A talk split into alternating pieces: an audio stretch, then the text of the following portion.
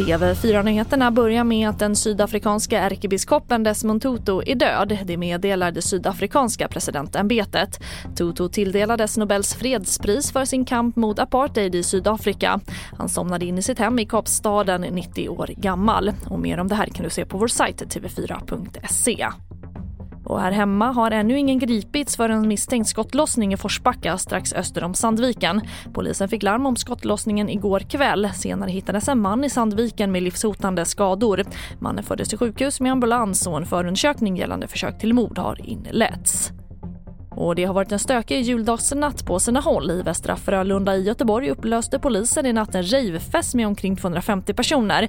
Polisen bedömde festen som en offentlig tillställning med stöd av de nya coronarestriktionerna som infördes dagen före julafton. I Hjo har en person förts till sjukhus efter vad polisen beskriver som ett försök till mord och grovt rån. Skadeläget är oklart och ingen har gripits. Och det var det senaste med TV4 Nyheterna i studion Charlotte Hemgren.